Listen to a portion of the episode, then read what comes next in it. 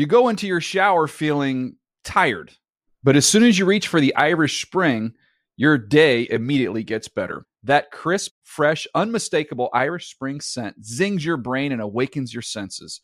So when you finally emerge from the shower 37 minutes later, because you pay the water bill so you can stay in there as long as you want, you're ready to take on the day and smell great doing it. Irish Spring Body Wash and Bar Soap. Fresh, green, Irish. Shop now at a store near you. I'm late for a very important date. Time is running out to score adult theme park tickets at child prices from Undercover Tourist. This summer, make your Walt Disney World vacation more affordable than ever. Escape into a place where magic has the power to transport you into stunning worlds and your favorite stories for less. Buy from Undercover Tourist, an authorized seller, and link to official Walt Disney World apps so you can add on Genie Plus and Lightning Lane upgrades easy. Book your adult theme park tickets at child prices with Undercover Tourist now and save. UndercoverTourist.com. Hey everyone, this is Jody Sweeten from the podcast How Rude, Tanneritos. I've been needing a quick getaway with my family, and the 2024 Hyundai Santa Fe is the perfect vehicle to take us there. It has standard third-row seating, so I'm able to pack my entire family, plus pets, in the car, while also having enough room for our camping essentials. Available H-Track all-wheel drive will get us through any dirt trails, and available dual wireless charging pads will ensure we never have to worry about getting stuck with a dead phone in the middle of nowhere. Visit HyundaiUSA.com or call 562-314-4603 for more details. Hyundai, there's joy in every journey. The Around the NFL Podcast. Need a soft reboot. It ain't coming. Welcome to another edition of the Around the NFL Podcast. My name is Dan Hanzus, coming to you from a virtual room filled with heroes. Mark Sessler, Greg Rosenthal, what is up, boys? Maybe a soft reboot would just be like, you know, we start dressing up more. We start disliking each other instead of like, oh, they're a bunch of friends. No, now they're enemies. You know, it doesn't have to necessarily be it's kind of like a marriage. At the end, you say, would you do this all over again? I guess the question is, would you sign up with the same, you know, three other people and producer equation all over again, or would you scramble it and bring in a whole new bunch of people? I would do it all over again. Which producer? That's important. I would keep our current producer. I would. That's right.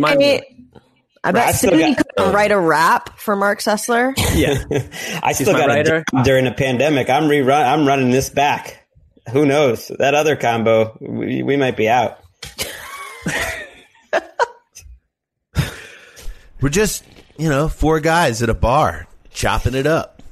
But what if we became four dudes at a bar slugging it out? Right. That's what I mean. Is like less like the personnel reboot, but more just a plot twist. A plot twist after seven seasons. Well, that's what they do in professional wrestling. It's like every once in a while there's a staleness that sets in with a fan favorite. And usually what they'll do in that realm is, okay, like turn him into a bad guy. See how that plays. So maybe maybe not 2020. I think we could squeeze one more drop of a babyface version of the Around the NFL Podcast, but maybe like a full-on heel turn 2021. Against each other, not outward. Right. I've been trying that the whole time. So actually, I turn into the nice guy, and you guys are all jerks. I like it. That would be fun. Yes. No Chris Wessling today. Wes is going to join us whenever he can. He's not making it this show, but maybe coming up again soon. But it's still, I got that kind of afterglow from Wes being back in the mix on Monday. So that was awesome, and we hope to have him back again soon enough. Busy show, very busy show today. What do we have to get through here? Oh, Hard Knocks is back. The premiere was Tuesday night. I wrote the recap that's up on NFL.com right now, and we're going to talk about the premiere episode featuring the Rams and Chargers. Also, bringing back something from last summer that I thought was kind of a fun conversation. Come Down Players of the Year. We all know that Come Back Players of the Year are the feel-good story, and we talk about how Alex Smith is going to have that thing on hyperlock if he manages to hang around with the Redskins this year. But who are some of the players that, coming off a great 2019, it doesn't mean they're going to torpedo and find themselves out of football by next season when we're the heel podcast. It means maybe just aren't going to be quite at the level of production that we saw a season ago. Come down players of the year. It's a turn of phrase there, Greg. Very catchy. I like it. I mean, the world doesn't have enough negativity in it right now. We need to just add on some more. Yeah, I mean, I guess so. I'm joking. I like the concept. I think it's just a sober, it's realistic look. I'm totally joking. Yeah. I like the idea. We need to start getting ready for this season. It's 4 weeks away. It's insane. It's time to players dig in. Players have helmets on now. They're practicing a little bit today. People are like decoding really fuzzy images of Bill Belichick walking around on Patriots.com and then tweeting that out as if that's great content here. But that's where we're at right now with training camp. All right, that is where we're at. Very excited to get into today's show. So let's kick it off, as we always do, with a little bit of news. Hey, and also, don't be the guy that takes the porta potties. All right, I went in there, I about threw up. All right, have a little bit more social awareness. That's to take a. Don't take a in the porta potties. I don't even want to give that context. I'm just gonna. Imagine there's a portion of our audience that did not see the premiere of Hard Knocks, and so you have no idea what that's all about, and it's just, the voice of Sean McVay, the coach of the Rams, just hissing about the use of the old porta-john outside. Well, and it's basic good life advice. I mean, whether or not you saw the episode, it kind of just works, right? Anywhere. Well, all right. Without getting unless you are spoiler alert, likes to go number two in a hideously stinky porta potty with no sewage attached to it. Who does that act? Someone in an emergency situation, like a child in an emergency scenario, by choice. A man. Yeah. Yeah, you don't do that unless you have to. And Aaron Donald cracked that case, and we're going to get to Hard Knocks a little bit later. The NFL Films personnel, and there's 30 of them, they don't have access to the building. So let's cut them a little break. Let's not embarrass them. It's a human act. Greg, it's a human act. Dan clearly, just used the porta potty and is feeling like he needs to. I seek them out. I seek them out. All right, let's start the news with the Buffalo Bills, who are really on the right path, it seems, right now. A very steady franchise with a great roster and good leadership at the top and on the sidelines, and Sean McDermott, and they know it, because we just learned today that he was given a 4-year extension that will take him through 2025. It's a 6-year deal, and obviously it's one that he's earned very well. Yes, the Bills, from a pure record standpoint, 25-23 across these 3 seasons. They haven't won a playoff game under McDermott, but that doesn't tell the whole story. Not at all, Mark. Well, I mean, he's brought them to the playoffs twice, and I think it's especially the first time with a team that a lesser coach would not have been able to reach the postseason.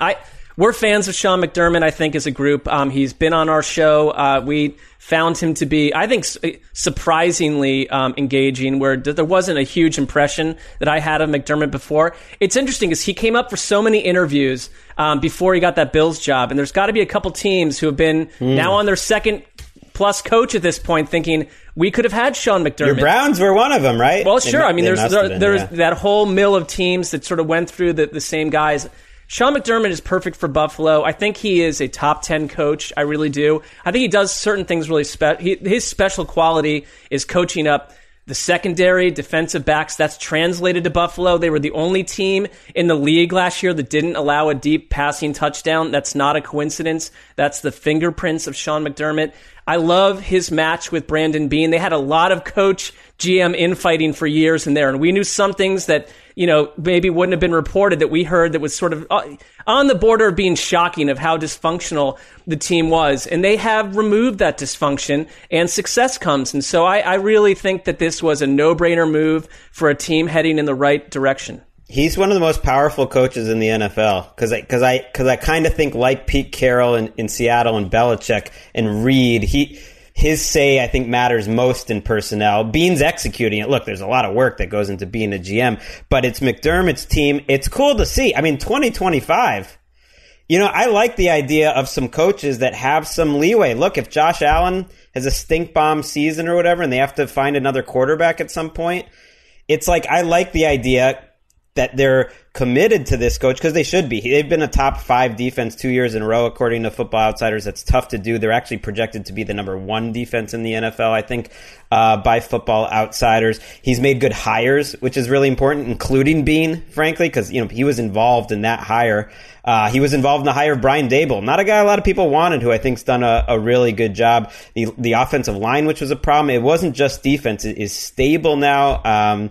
So I love it, and I think the more teams that have a little stability, the more they can have an identity. We're at a point right now, Bill O'Brien's one of the longest tenured coaches in the league.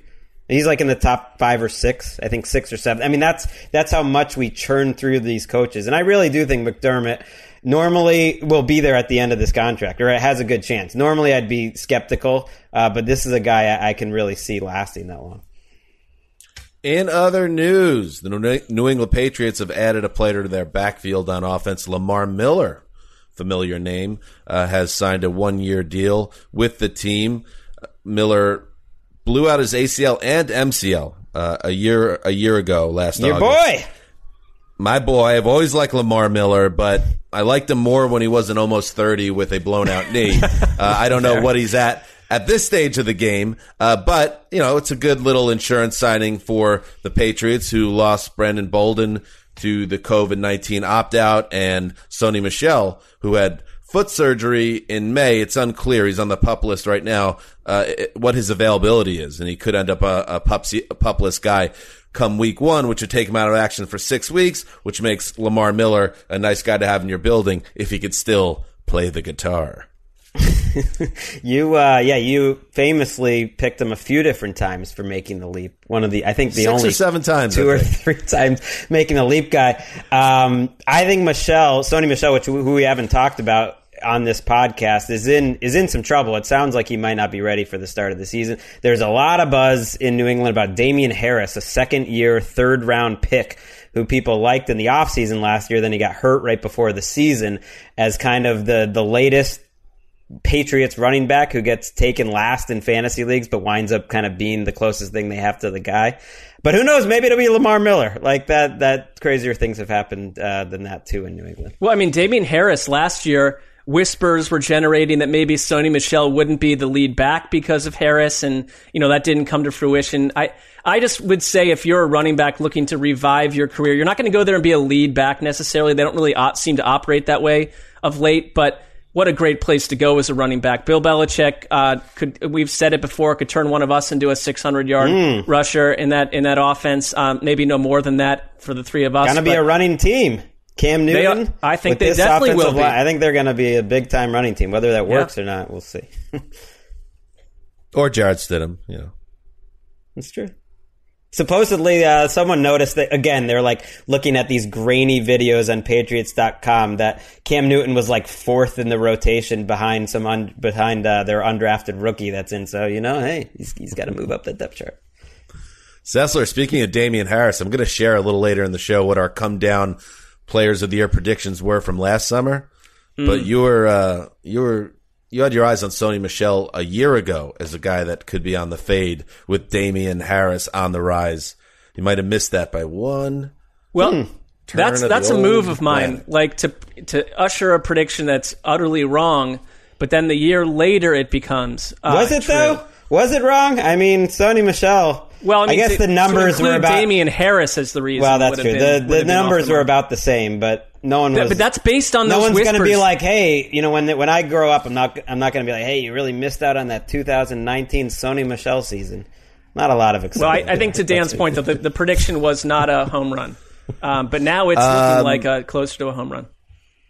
And up next in the news, and I'm really bummed that Wes isn't here because I think he really would have appreciated this, perhaps been perplexed by it, maybe been angry about it. But, yes, we know all about what are some of our annual team fan clubs. Of course, last year we had the fish tank. Got the Ravens nest. The Ravens nest. We could go there less, in my opinion, if we needed to. Did the Titans ever have? No, we didn't. No. Only two. There were, I believe, this year. And feel free to chime in with your thoughts. But this year, let's unveil the Bengals' den.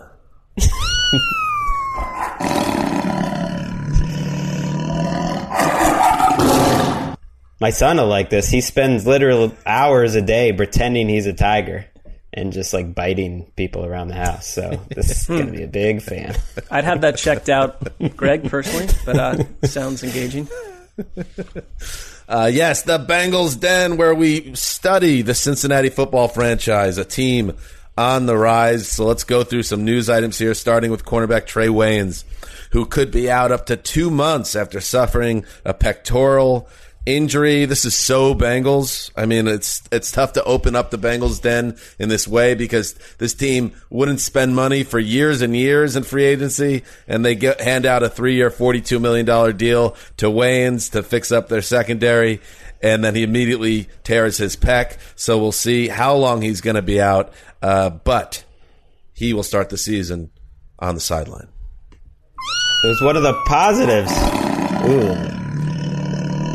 Those tigers will bite. Oh, attack. It was one of the positives, I guess, of this totally newsless first 2 weeks of training camp, that there were no injuries. Because, there's only like one way to get injured while lifting weights, and that is tearing your pectoral muscle. Well, and that comes from Greg. Greg is plugged in on these matters in the gym. I mean, I'm sort of joking, but it seems like that's the only way that people hurt themselves. But it was a year ago that they... Yeah, you hear that. They lost AJ Green in the first, I think, day of training camp a year ago, and that changed their entire season.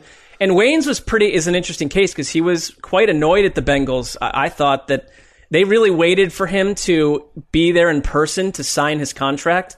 And while 90+% of the league had their contract, free agent contracts tucked away, not the case for him, and he called it publicly a giant headache, and he basically said, this shit's terrible at one point in an interview. And for all the Bengals' progressive, active free agency, this was sort of a case that made them look like the old Bengals a little bit. And then he hits the scene to fix one of the worst secondaries in the league from a year ago.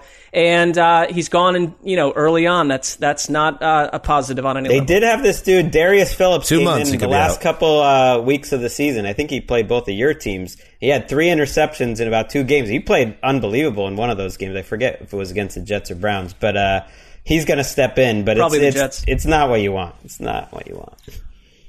It's not what you want. A little Joe Girardi in a big spot from Greg. In other Bengals Den news, defensive tackle Mike Daniels signs a 1-year deal with the Bengals, 31 years old.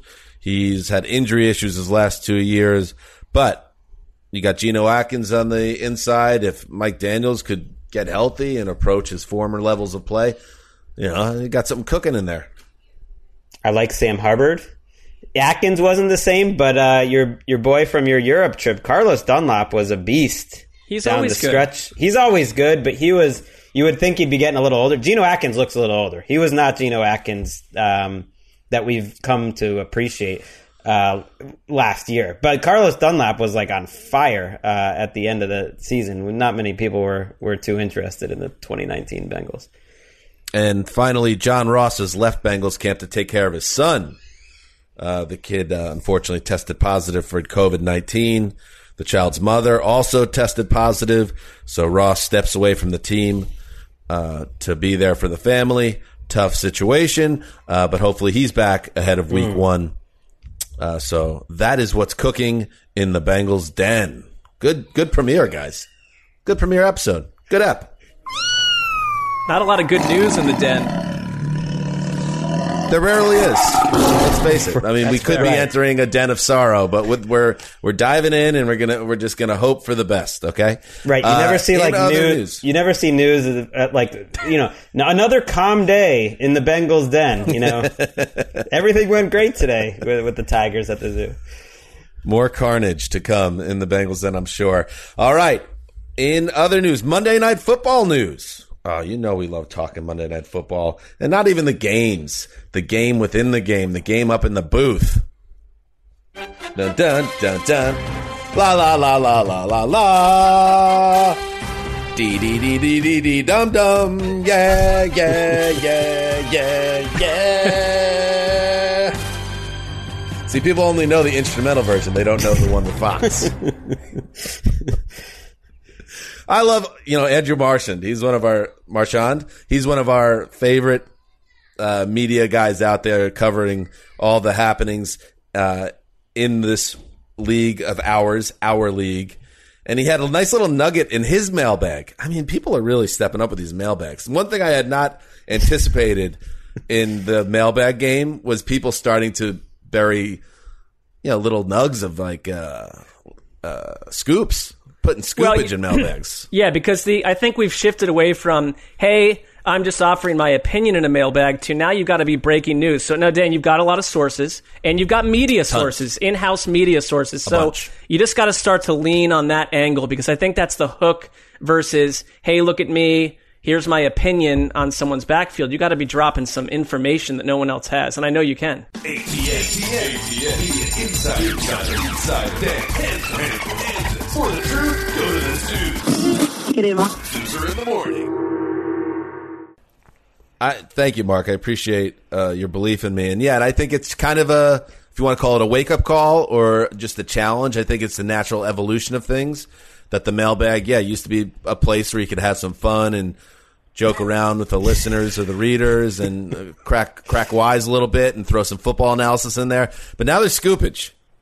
There's scoopage, and I can't. What is the scoopage again here? There's scoopage, bro. Marchand, it's juicy. He's out there in the middle of a question. Someone asks about what's up with this new Monday Night Football booth, and Marchand says that ESPN talked to Rams coach Sean McVay about being a Monday Night Football analyst. Sean McVay, the 34-year-old Rams coach who seems to be right in the middle of a career that's going to last, another 20 to 37 years. But no, ESPN kicking all tires, every tire in the world except for ours, apparently, says, hey, Sean, do you want to come off the sidelines and be our Monday Night Football guy? It doesn't look like that's going to happen. But according to Marchand, he was approached. They just looked for the guy who was the most like John Gruden and was like, well, exactly. Let's go for him. In fact, Colleen, and we're going to get to our Hard Knocks recap in a second, but Colleen texted last night that her belief that John Gruden or McVay might be turning into John Gruden. Their personalities are starting to merge, and ESPN executives think that McVay could be a standout in the booth, somewhat like John Gruden, according to Marchand. My one McVay, thing, for the record, is under contract, and this seems like it was never something serious, but ESPN kicked a tire. It sounds like he listened, though, which I think is that's intriguing. I mean, for me, if you're, they've got Levy and Riddick and Greasy in there for this season, you can't help. I would just be thinking, it's clear they had 15 to 20 people they really wanted more. I remember being a sophomore in high school and getting asked to a homecoming at the 11th hour by someone that I knew through my back channel information had asked multiple other people to go to the dance, and they said no, and I said yes because I needed plans. But the entire time I'm thinking, this person did not really choose me for this event first, and it's a hideous way to go through an experience. So it's kind of tough sledding for the current MNF group to have to go in there and try to prove even their own company wrong, I think, about what they want to do in the future. Chip on the shoulder. And a little word of advice, because I see what ESPN's doing here. Seahawks general manager John Schneider. If ESPN calls you about Jamal Adams, do not even pick up the phone, because if that gets back to Jamal Adams, he will never forgive you. You can't even pick up the phone if there's a call. Don't pick up the phone. Look at the call waiting. It says ESPN. Just in the case that Jamal Adams' name comes up, don't pick up the phone, because you would not want to anger him, because he would get upset about it. As a Monday Night Football contributor, you're saying that they may chase after. Okay. I think that's good advice for John Schneider. I didn't see how you can make this about the Jets, but you did it. And finally, one more bit of media news. Happy trails to Deion Sanders, who leaves our company after many a year to join Barstool. This is all over the sports media beat today.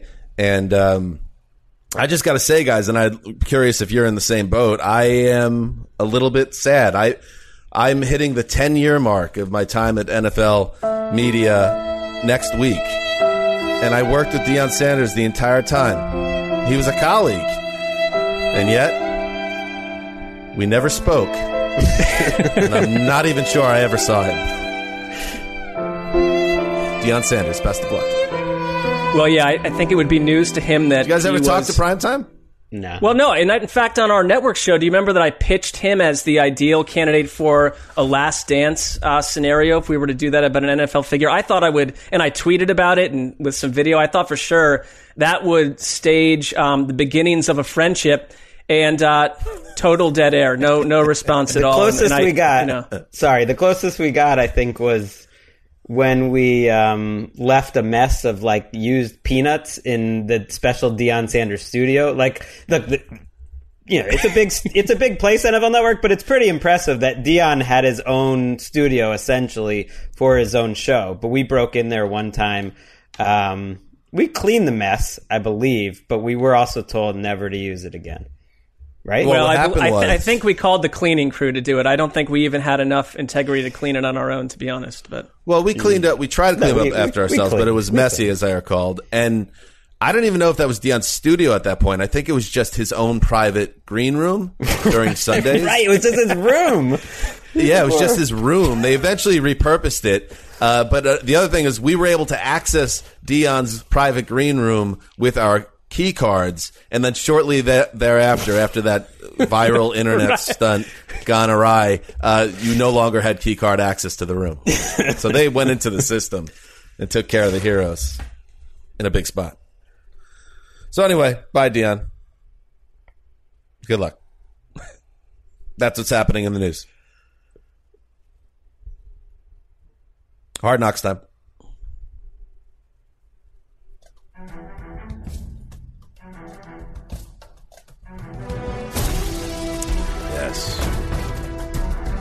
The 15th season of the acclaimed HBO docuseries premiered on Tuesday night. Hard Knocks Los Angeles. It is not a criminal procedural that your grandparents watch on Monday nights. It's a study of the Rams and Chargers as they prepare for the strangest NFL season in our league's history.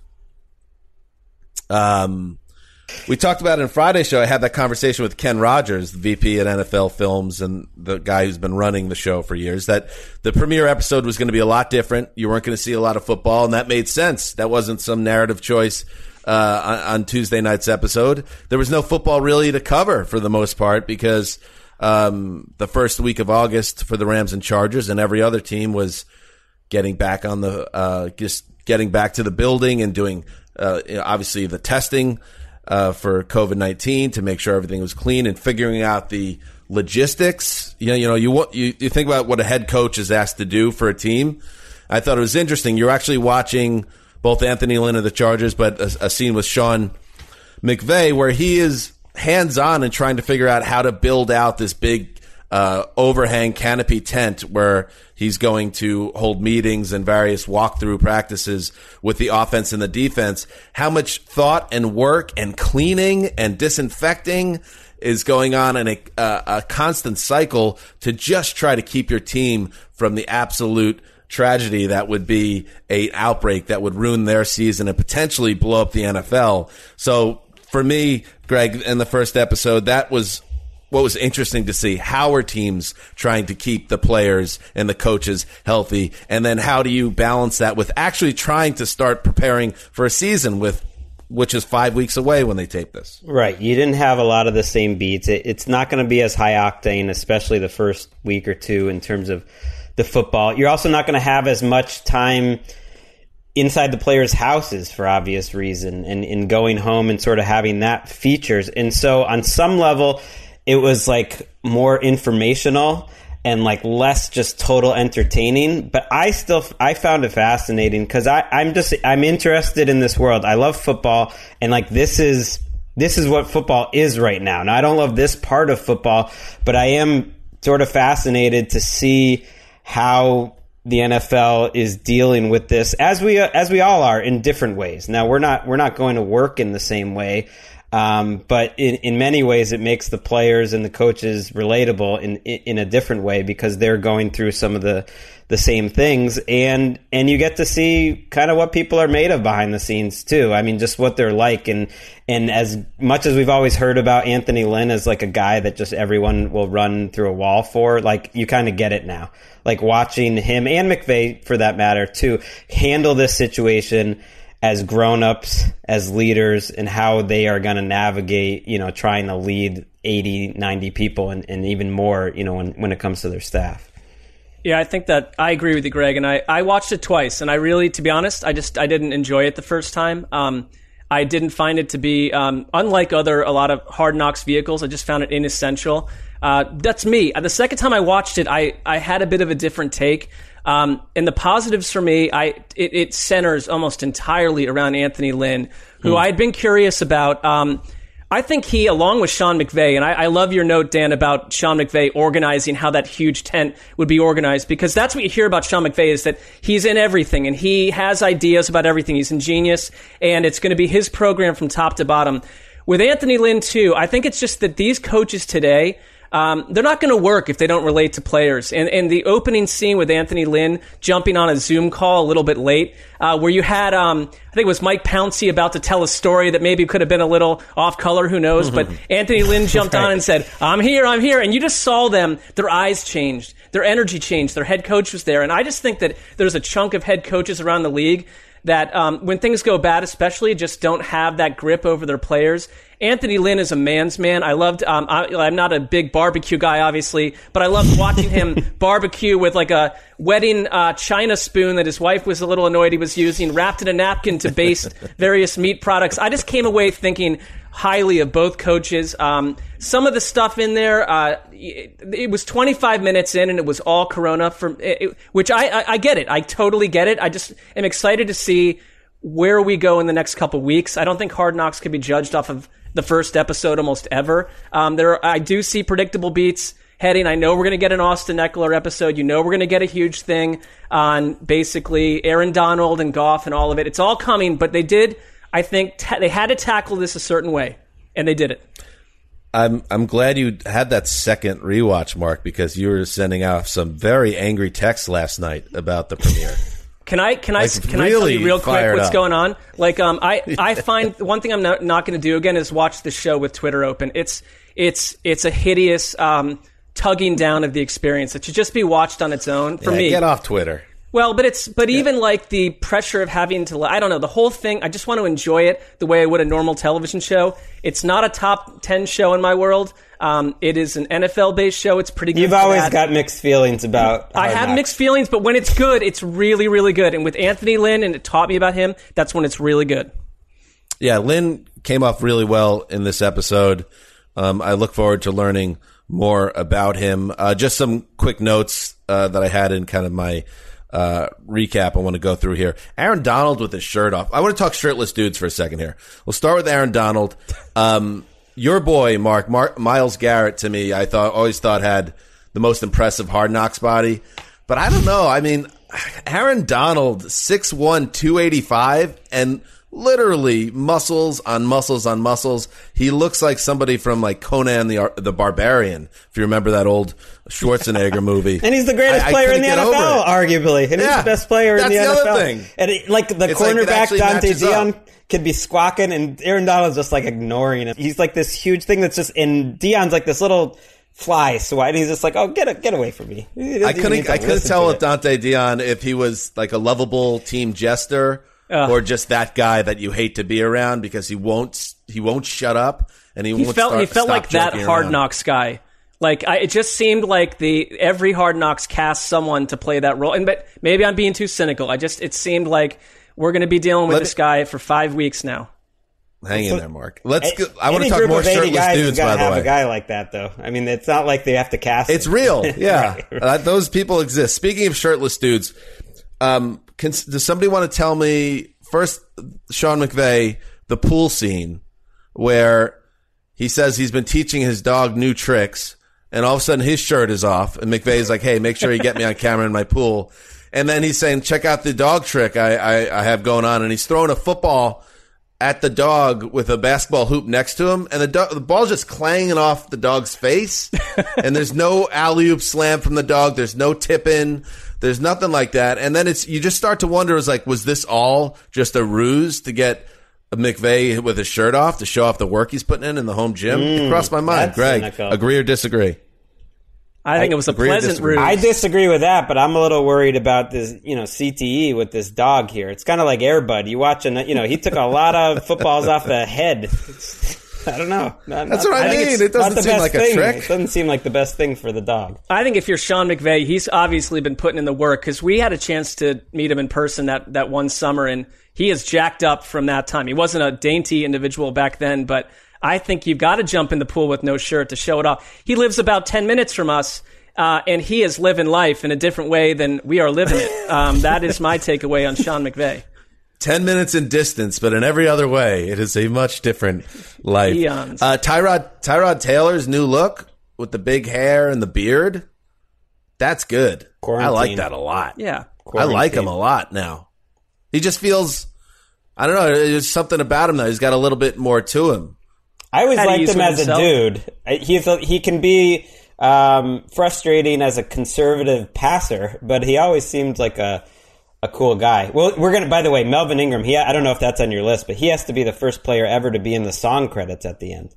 That was his own song he's rapping. I was trying to figure that out. Melvin Ingram is a wild man. He is one of the most intense players I've ever seen in an interview situation. I feel like if I was going to pick a guy who's going to be a rising star out of Hard Knocks, he would be it.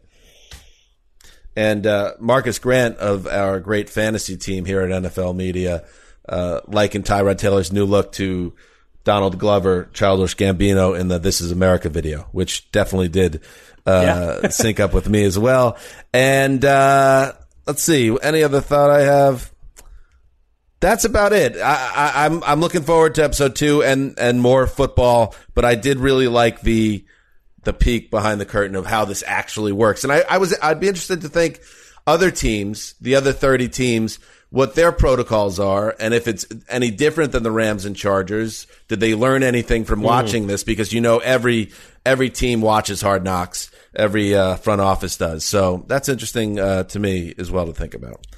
Football has to be the only career where when you get fired and you walk into your bosses and you say, like, you got to be fucking kidding me. And then the bosses are then talking about, like, I like this guy. Like, hey, I like that fire from that guy. Bring him back to the taxi squad. Yeah, tight end Andrew Villert didn't like being cut immediately. I thought that was kind of a pretty ballsy move. And yes, Anthony Lynn did say to the GM, Tom Telesco, that he did admire him showing emotion. But then he also threw in a zinger at the end. Hold up, man. You ain't Antonio Gates now. Does it bother anyone? Yes. Well, sorry. Does it bother any? It honestly disturbed me too, because I should know this, but that Justin Herbert was born in 1998. Like, it just, to me, it was a defining low blow to the viewer. If you're my age, yeah, that was rough. He gives me J.D. McCoy vibes from Friday Night Light a little bit. Justin Herbert.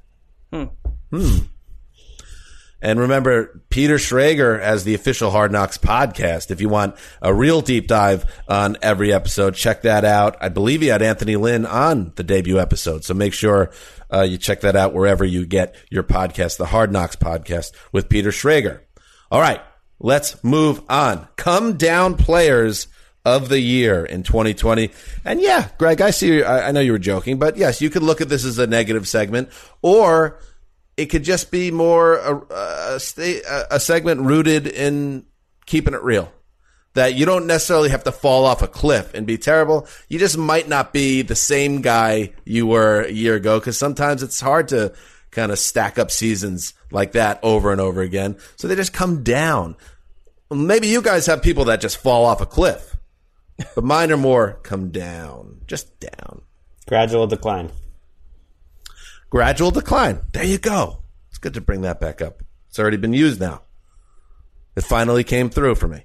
It took a long time, but it did.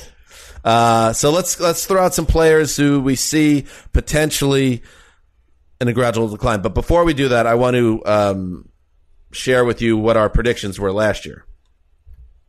So that's fun. And it also, it's good to, that's accountability. You know what I mean? I like it. Please do. Here we go. All right. Let's start with the Zeuser. I had Patrick Mahomes, and I said that it was – I kind of likened it to the 1984 Dan Marino situation where you are – sometimes you just have a season that's so beautiful and so perfect that you'll never match it again. And to me, I was right. Mahomes wasn't the same player from a regular season standpoint. He got hurt, of course. His numbers didn't sniff what he did in 2018. In the playoffs, though, he got hot and won a Super Bowl. So my prediction was that he just wouldn't be as statistically incredible as he was. So I'm taking the W there. No, I mean, if someone told you that he was going to operate, he won the Super Bowl, like a dislocated kneecap for most of the season. We're not counting the playoffs. What is this, like stats or something? Why wouldn't we count the playoffs? He was a top three quarterback. So I don't think he, even in the regular season, I'd say in any argument, he'd be a top three quarterback. Do you think he was just as good as he was in 2018? No. I mean, you think he was just as good? He wasn't just as good. The offense, the Chiefs' offense wasn't just as good. But aside from the injury... So maybe he just came down a little bit? A little, maybe. But I'm saying top three, and then he won the Super Bowl. I'm not giving it to you. He's legit I won't give you an L that other players would not play through. I'll give you a tie. All right, I'll take the tie. Oh, how about a push? Come on. Push, yeah, push. I also had Drew Brees. I'll take the loss on that one. I don't think he really came down. I believe he was still Drew Brees. Claybon was on this episode a year ago. He had Aaron Donald, which I guess he came down, but not really. Still Aaron Donald. Mark Sessler, Eric Ebron. Well, nailed it. And you predicted Mo Alley Cox turning into a major factor. Well, we don't need to mention that part of it. This is also before Andrew Luck retired. It should be noted. I had Adrian Peterson. Greg, you had Dante Fowler and Jared Goff. 1 for 2 there. Fowler played well. Goff, that was a hit. You know, that was a hit. Yeah, that was a good one. Matt Nagy, nice job by Claybon. That was well done. Cecil, you chimed in with the Bears. A turnover regression on defense, which I'm sure happened. Nice job by you. That was right. 2 W's. Mark really swinging for the fences here with turnover regression and Ebron. Well, you know what? It's like, let's actually give the listener something that's going to be correct. And that's what I did. I was correct twice. That, you know, what else can they rely on me to get it correct and right? And matters. And then finally, Sessler, Damien Harris is going to be a bigger role chewing away at Sony Michel's job. So that was last year. Now this year, get us going. Greg Rosenthal. All right. I'm going to start with Richard Sherman and the 49ers secondary in general. Mm-hmm. But Sherman's sort of the leader. I mean, look, he was a second-team All-Pro last year. It was kind of amazing, and I think he will be a Hall of Fame-type guy, and I think a Hall of Famer. I do think this second act in San Francisco is going to help him get there. No one thought he would be that good. Yeah, and I think he is Hall of Famer. And I think that their secondary with him as the leader in general really overperformed. And I look at it, and I think if the 49ers are going to come back to earth a little bit, that's an area where they can be attacked. It's a tough division. I think asking him to be that good again and asking that secondary where I'm not really sure the talent is totally there to be that good again is a natural come down. I think he was PFF's number one cornerback. So if he were to finish number 2, you would be correct. Technically. I would give you the W on that. So. I mean, if he's still an All-Pro, I'm not taking it. But, yeah, I think this 49ers team, you know, the analytics, like Football Outsiders, for instance, they think there's a big reason to believe that they'll regress this year. Now, on paper, it doesn't seem like that. There's a lot of 49ers fans that think that they're going to be better. But it is true. When you improve that much in 1 year, usually you come back to the pack a little bit. You come down. Mark Sessler, how about a come-down player of the year candidate? Well, I don't like having to pitch this because I think his story is awesome. But Darren Waller from the Las Vegas Raiders. He had 90 catches, 1,000 plus yards, and 3 touchdowns last year. And I think the offense is just changing. They're just simply, they've added more weapons. You've got Ruggs in there, your first round pick. They added Bryan Edwards, another rookie. Hunter Renfrow would maybe have a larger role there. I think they're just going to diversify and spread the ball around a little bit more. And I could see him, I don't just mean like, 8 less catches. I just think he had a bit of a breakout season that will be tough to duplicate for him. I wouldn't be surprised, not by necessarily a fault of his own, that the production comes down by a third, perhaps. Not really a fan of human interest stories, are you, Mark? Well, I opened by saying I wasn't happy to pitch it. But nor am I a PR agency here, just throwing out feel-good stories for everyone. I don't see it. I mean, he's a young player who looked dynamic last year. He's still the best receiver on that team until I see someone else step up. They just had no one else really step up last year. I just think that with Ruggs in there and others, that you would want that to happen if you were Gruden, wouldn't you? Would you want it to be the entire passing game based around your running backs and your tight end? No. I'll go with,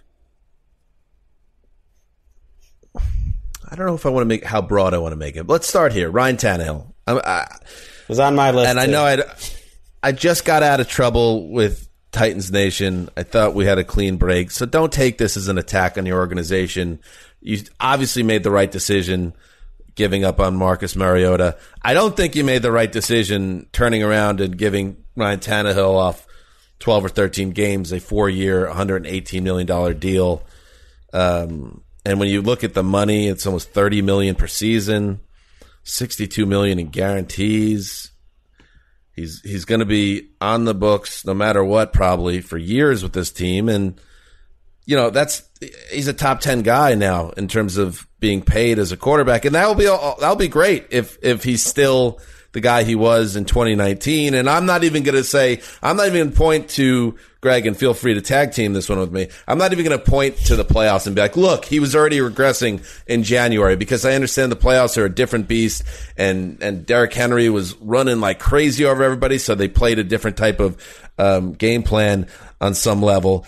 But I just don't think it was sustainable. He's 32 years old. And if you look at the history of our league, guys that don't break out within the first 3 years or so, if they do have a big season, they usually do come back to their old former self more times than not. Maybe Tannehill's an outlier, but last year he was 5th in passing DVOA, 1st in yards per attempt, playing in an Arthur Smith offense that was perfectly suited, and everything kind of came together where Henry was a monster. The offensive line was great. Tannehill was playing with confidence. And I just don't know if we can expect that again. And the worst case scenario is that he really kind of becomes that Miami guy again. And then what does Tennessee do? They have a boondoggle on their hands at QB. Good use of boondoggle. No, I totally agree with everything you said. And I think two things can be true, that, Dan, you'd be right about this, and that Tannehill will be fine. That he'll be like a top... I think that's what the Titans should hope for. There's no way he's going to produce like that again. I mean, he was one of the three... I would put him in the top 5 quarterbacks in the NFL last year for when he played. And I would include the playoffs in that, because he was efficient and he did his job, what they asked him to do in the playoffs.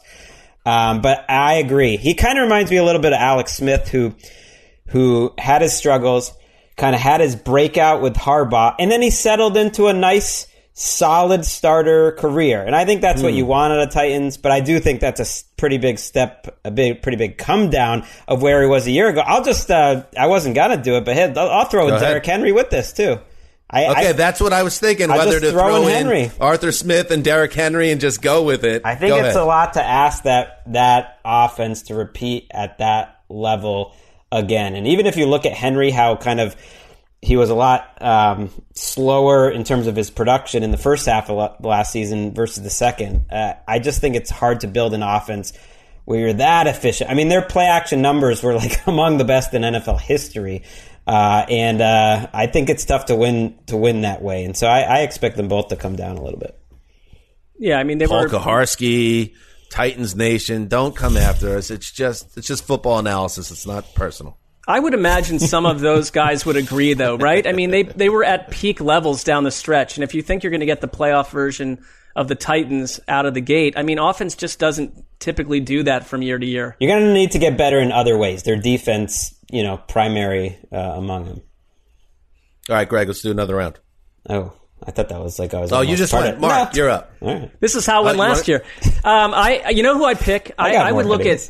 I look at Za'Darius Smith and Preston Smith, who were awesome for the Packers last year and produced 25 and a half sacks. I see that coming down. And I'll throw another guy in there, and this is not trying to be on brand here, but the idea that Shaq Barrett's going to go out and have 19 and a half sacks. I knew you were going to do it. I totally knew it. I knew it. If my predictions are like a year too early, I was telling you that all last year, and he proved me wrong, but I just think he's a good player, but I mean, it's going to be... All right, let's lock you in on this. It's going to be 9.5. Let's lock you in on this, Mark. If you're going to come after Shaq Barrett for another season, and now we're going to have to track it for another season, let's put more numbers to this, because it would be a come-down season if he doesn't have 20 sacks this year, potentially. What do you think Shaq Barrett will produce? I'm not doing this to say he's going to have 18. Like, that's not really... Why are we doing this? All right, what do you predict? 12. How many sacks is he going to have this year? 12 sacks.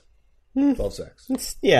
That's a come down. Well, you can say that's not a come down, but that's 40% of his production from a year ago. Right, and the Bucs would be happy with that, even on the big tag. I'm not saying that he's and stayed healthy. It's a safe pick. I'm not saying this is a wash that the player shouldn't have been re-signed. This is a big problem. It just 12 from 19 and a half is a pretty clear regression. No, it's kind of like Mahomes picking Mahomes last year. I think it's fair. It's a natural pick because he had like 18 quarterback hits. He had over 50 hurries. He was probably the most consistent pass rusher in the entire NFL. So that is a come down. I would disagree on Za'Darius Smith. Man, I love that guy. And Preston Smith's fine. You know, he's a solid. Well, I said the combination of the two. Well, I just think you're not going to get that out of Preston Smith. Didn't have. I think he was about what you would expect last year. He wasn't sensational. Za'Darius Smith, I think, was just unreal. And you're right, maybe he can't keep up that production. To me, Za'Darius Smith, you know, I think our buddy Bob McGinn we had on the show thought he was, you know, arguably the best free agent, you know, one of the best free agent signings in NFL history. And I went through, you know, for 1 year, and you went through the list, and I would say that's true. Shaq Barrett is too. I mean, the production Za'Darius Smith had was unreal.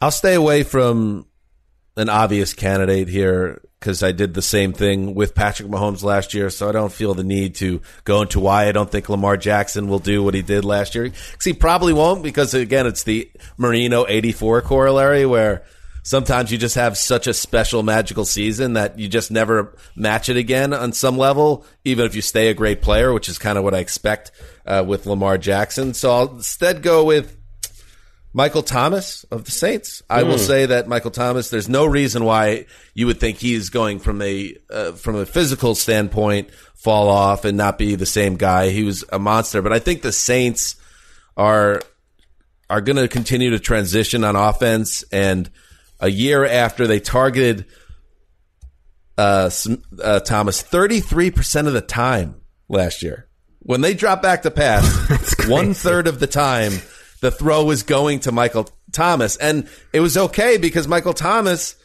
185 targets, he caught almost 81% of the balls thrown his way. I mean, the guy was marvelous, and he had 149 records, and he took fate into his own hands and got risky by breaking that record that we're not going to talk about. But I just think, and I'm not going to bring up Drew Brees either, because I think his gradual decline has been overstated.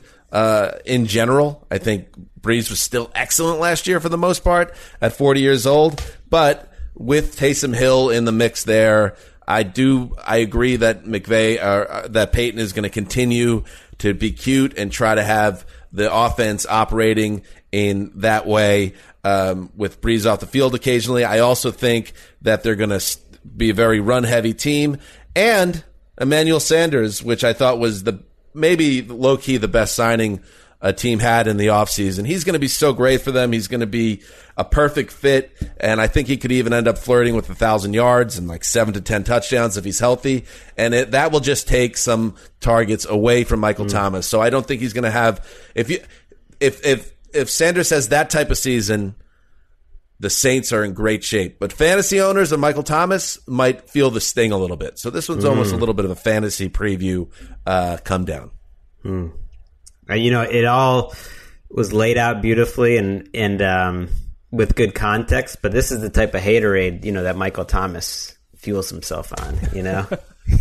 No one is more aware of anyone even with the slightest bit of doubt. He's Can you believe that, though? 33% of their passes. That's why I agree with you. I think that... Do you want to know what the record is, by the way? Huge factor there. The record, Mark, I'll ask you this one. I'll give you a hint. The record is 208 targets in one season, and it was set by an NFC West wide receiver in 1997. I was going to go flip. And it wasn't Jerry Rice. Right. I was going to go Jerry Rice until you made it to... I'll give you another hint. 7. Okay, you know I like to bring it back. A former New York Jet. Isaac Bruce? Rob Moore. How about Rob Moore getting 208 targets in 97? Great Tecmo Bowl player, too, by the way, back in the day. Let's do a couple more. All right. I'll do it quick. I know we got this all-hands meeting, you know, all-NFL meeting on Zoom we got to get to. You didn't go Lamar, but I am going to go Mark Ingram as kind of a representative of the entire the Ravens rushing attack. Mark with a C. Because I think what they did was so historic. They ran the ball at a higher rate than any team, you know, since the Tim Tebow Broncos. They got more yards than any team on the ground than any team in NFL history. They had the highest fourth down rate in NFL history. It's just like they're such a unique offense, and they add Gus Edwards there who can take away some of Ingram's shine. But I also think as a group, Lamar is like the most unique weapon there is in the NFL. But I don't think the rushing attack can be as dynamic as a whole. How could it be? It just is, it's asking too much. And I know they're going to, you know, develop things, but I think that'll be maybe leaning on the passing game a little more, changing things up a little bit, because there's only so many different kinds of runs Greg Roman can come with, and I think defenses will be a little more ready than they were a year ago. Well, and I hope that Mark Ingram has 3,000 yards, but I mean, I could see J.K. Dobbins starting by midseason, if not earlier, too. I mean, they went out and invested a lot in that position. I'll give you a quick one at wide receiver. We all love DeAndre Hopkins, but I could see his production, 104 catches a year ago, 1,000-plus yards, 7 touchdowns. I think he's a perfect fit for them, but they run a lot of 4 wide receiver. They'll use Kenyon Drake to catch a ton of passes. I could see him being perfect for the team, but the numbers where you talk about Michael Thomas, they were so reliant on Hopkins in Houston year after year that in maybe in a good way for him, it'll be a little bit different in Arizona out of the gate, especially after a weird offseason where he's barely worked with the attack. Look at his numbers. That's swinging for the fences. That's not going to Ebron. That's a good one. I respect that. That's a good one. 15 games, 104 catches, 1165, 17. You know, his numbers weren't eye-popping last year, and I think I'll disagree with you on that one, Mark. I think he's going to have a ton of targets still, even with their offensive setup, and I bet he eclipses those numbers if he stays healthy. Well, let's see how it goes. Let's track that. All right, that was good. Come down, players. See, we didn't bury anybody. We didn't say, well, Tannehill kind of took some heat there, but not really. We're saying he can be a top, you know, an above-average starter. What more do you want? Can I be honest with you? I think he might be one of the busts of 2020. Okay. Well, you're going hard. Well, now you've dropped a bit of a bomb on him, but that's okay. I guess I should have been more clear in that. I don't know. I've seen it. You've seen guys that come out of nowhere in a perfect setup and have that nice year and then revert. We'll see. I wish the best of luck to both him. He's solid. I think he's Lauren solid. Tannehill, his wonderful wife. The whole Tannehill clan has my support. I just, you know, that's what we do here. Chop it up. Football talk. All right. One more show this week. Actually, 2 more shows this week. This is fun. We will be back on Friday with a newser show where we just get you caught up to date with what's happening in the league.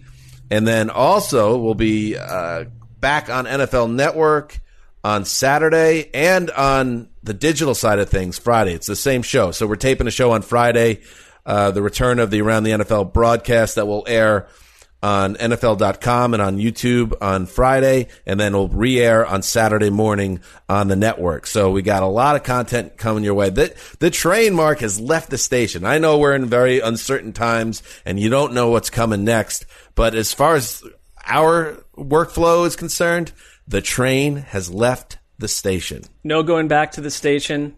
Don't even remember what it looked like at this point. Don't feel like we spent a lot of time there. We're moving. All right, let's head out of here. Happy birthday to the beautiful Jack Carson Hanzus. He turned 6 today. I'm gonna go Happy celebrate birthday. With my Jackie boy. Right now. This is Dan Hanzus signing off for the old boss, Quiet Storm, the mailman, Ricky Hollywood. Till Friday.